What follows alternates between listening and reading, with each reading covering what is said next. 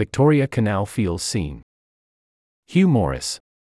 Fiction Studios, a recording venue in Farringdon, central London, is a study in scrupulous unkemptness. At first glance, it looks like the kind of second-hand bookshop you don't see anymore shelves overflowing with old hardcovers, antique lamps, red velvet drapes, clubby leather upholstered sofas, and a big gilt framed oil painting leaning up against the bookcases. Only then does one notice a 36 track mixing console and an assortment of amps, synthesizers, and pianos. One evening in August, a group of fans, journalists, and music industry types squeezed into the space for a listening party celebrating the release of Well Well, an EP by the 25 year old singer songwriter Victoria Canal. I've never been here before, Canal told the crowd, but the place could hardly have reflected her artistic project better, warm and welcoming, but notably organized, too. Canal wears an almost constant smile, her strong cheekbones lifting her whole face upward, and she often hunches her shoulders in a gawky pantomime of self deprecation. A recent one to watch column in The Observer described her presence as lovable and said, It feels like she was born on stage. Although her songs address issues such as depression, grief, body dysmorphia, and queerness, her manner has a way of softening heavy topics, and an endearing form of goofball, internet adult humor has become the bedrock of Canal's brand. I don't know if any of you have had mental health issues, Canal said at one point, shooting a knowing look to the audience. Previously, on TikTok, she had described her fan base with a quote from the drag queen Trixie Mattel I'm big with teens, girls, lesbians, the mentally ill, the very sad. Canal introduced each of the six tracks on Well Well with long, chatty anecdotes about their composition and the inspirations behind them. Braver is addressed to her mother, who grew up in Alabama and Georgia but emigrated to Spain. You're braver than I've ever been. The chorus runs, and Canal spoke about how her mother not only moved to a country whose language she couldn't speak, but also broke off an engagement in order to marry one of the first men she met in Spain, the man who would later become Canal's father. Canal is based in London but describes herself as Spanish American. Introducing Yes Man, Canal mentioned that she wrote the song while on a writing retreat in Spain with Chris Martin, the lead singer of Coldplay. Martin first made contact with Canal in 2021 and has since become a significant mentor and a booster of her career. At the retreat, he set her the task of writing a song on his Villette Griffin guitar in the time it took for him to do his daily laps of the pool. Also on the retreat was Jacob Collier, who can be heard playing the Villette on the resulting track. She Walks In brought back memories of digging a car out of the snow in the depths of a Wisconsin winter. This was at the converted barn that one of the song's producers, Brian Frederick Joseph, uses as a studio. The other producer at the barn was S. Carey, best known as the drummer from Bon Iver. This song is one of two tracks on the EP that address body image and body dysmorphia. She walks in, the song begins, and then goes on. Everyone's staring. Cause she's truly magnificent. Sometimes I wish someone would stare at me. But for that reason. Sometimes I get fooled for a second. But they're staring cause my body's different. Canal has grown up with an acute awareness of the different ways one can be stared at. Clearly beautiful, she has the kind of open, dramatic face that seems made for album covers. She was also born without a right forearm and hand, thanks to a condition called amniotic band syndrome. As far as music goes, her disability, she uses the term disability and limb difference. More or less interchangeably, is essentially a non issue. Her short right arm is perfect for picking out melodic lines on the piano over rippling left hand accompaniments and for strumming a variety of patterns on guitar. What's more complicated is being stared at, or, in career terms, every aspect of how the music industry and the media perceive her. Her disability has brought opportunities, a partnership with Nike on a sneaker for people with disabilities, say, but also humiliations. After she sang a duet with Martin, several news headlines referred to a one handed pianist without mentioning her name. She faces a challenge familiar to performers whose trajectories are bound up with issues of representation and visibility how to do justice to a difference that is a big part of her experience of the world without letting this difference define her. The opening two songs on Well Well mark her first attempt to address this directly. Canal is at the end of the beginning of her career. For 10 years, since her mid teens, she has been performing whenever and wherever she can, gradually ascending the shaky stairway of a pop career, putting out songs online, touring with Hozier, Lawrence, and JP Saxe, opening for Leslie Odom, Jr., and Teddy Swims. Now she seems to be on the brink of something bigger. Earlier this year, at the Ivor Novello Awards, she won the Rising Star Award, and last year she made her acting debut in Apple TV Plus' series Little America. A turning point came two years ago when Chris Martin heard her songs online and got in touch, offering support. Canal signed with Parlophone Records after he introduced her to the label and is now at work on her first full album for release next year. This fall, after her EP release, she embarked on her first headline tour of the UK and Europe. Last month, she sang across the United States, supporting Sammy Rae and the Friends. She has the gift of song, Martin told me recently. I don't know where that comes from, or how you'd even define it, but songs come through her like they do for some people. To him, her music sounded like nobody else's. Then, on top of that, she's so emotionally open.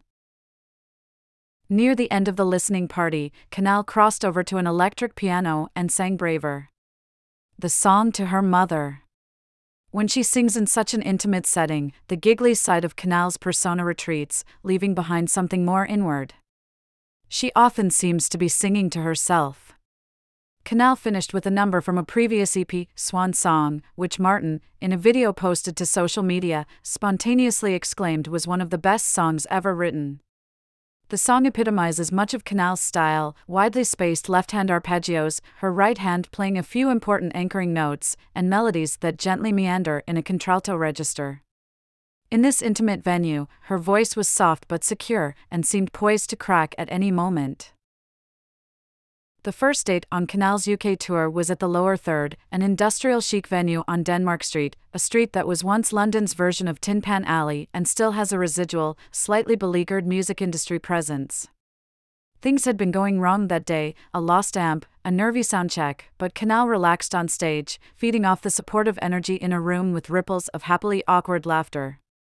She encouraged audience members to hug total strangers. During her song Own Me, a helpless cry to God at the prospect of grief, something shifted. Canal's default sound is a whispery head voice, but, during the song's second chorus, she let rip, with loud, wide, pain filled wails. It was as if the song touched something unexpected inside her that she then spent the rest of the performance coming to terms with. Around the most brutal lines of She Walks In, I'm ugly, and nothing will fix it, slash, I'll never be pretty to you, Canal choked up, seemed unable to sing at moments. What you saw at the gig is what will happen in the room, the songwriter, for example, White later told me about his experience recording with Canal. White, who has also worked with Adele, Duffy, and Kylie Minogue, said that what set Canal apart was a shocking frankness and an acknowledgement of the things that you really have to hide in daily life. Video from The New Yorker. The sense of vulnerability as the song ended was palpable. Then a fan presented Canal with a golden crown, and she put it on, assuming a gun show pose, proudly presenting her shorter arm.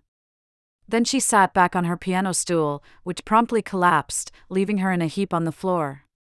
It was chaos, she told me later but Canal had built her audience up into a kind of parachute, and they duly caught her, and Canal and the crowd giggled the way to the end of the set, all boundaries erased.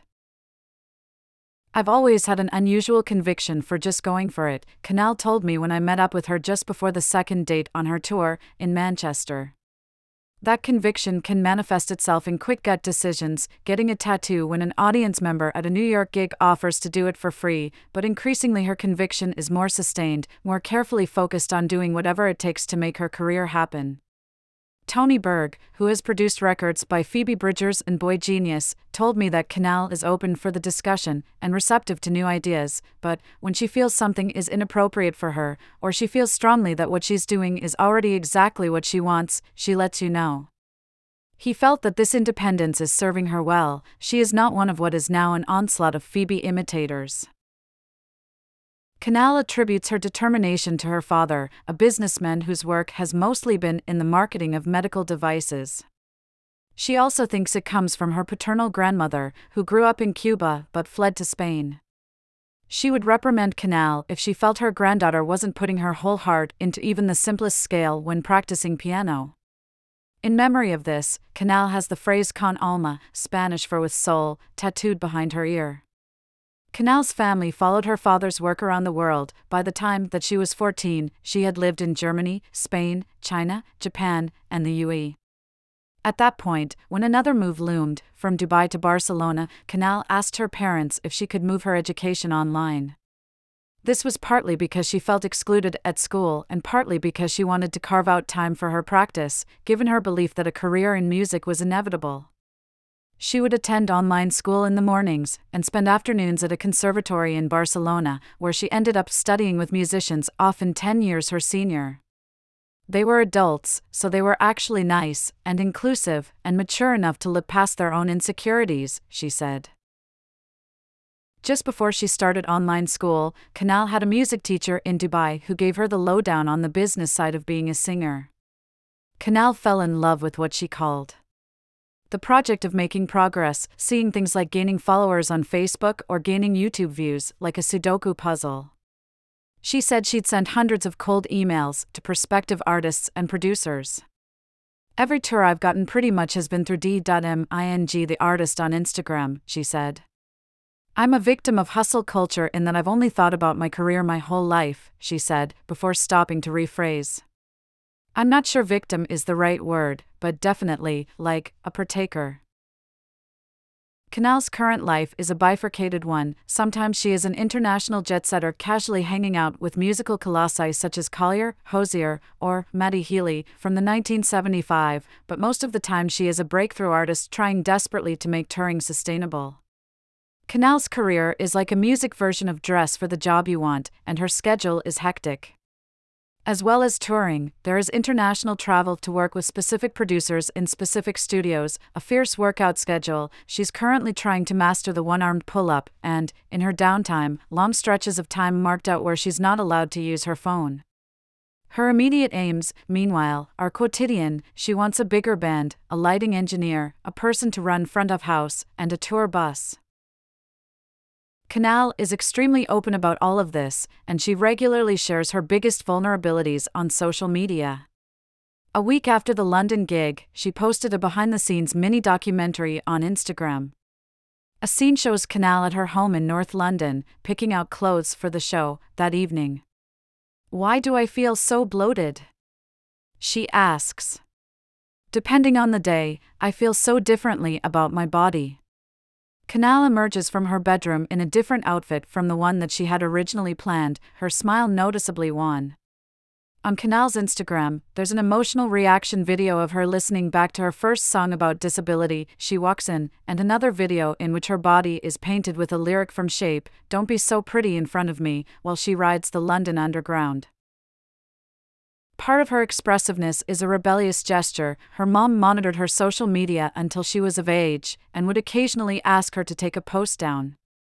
But something about her public persona is also discomfiting, a reflection of an industry's glorification of authenticity, which has created an environment where artists like Canal and other young women, mostly, feel compelled to put their deepest insecurities on show for all to see there's no doubt that Canal's ascendant career is built on her ability to unflinchingly capture feelings, many of which are drawn from her own experience, but it also shows how hazy the boundaries can be for artists between reclaiming a narrative and allowing trauma to become part of a brand.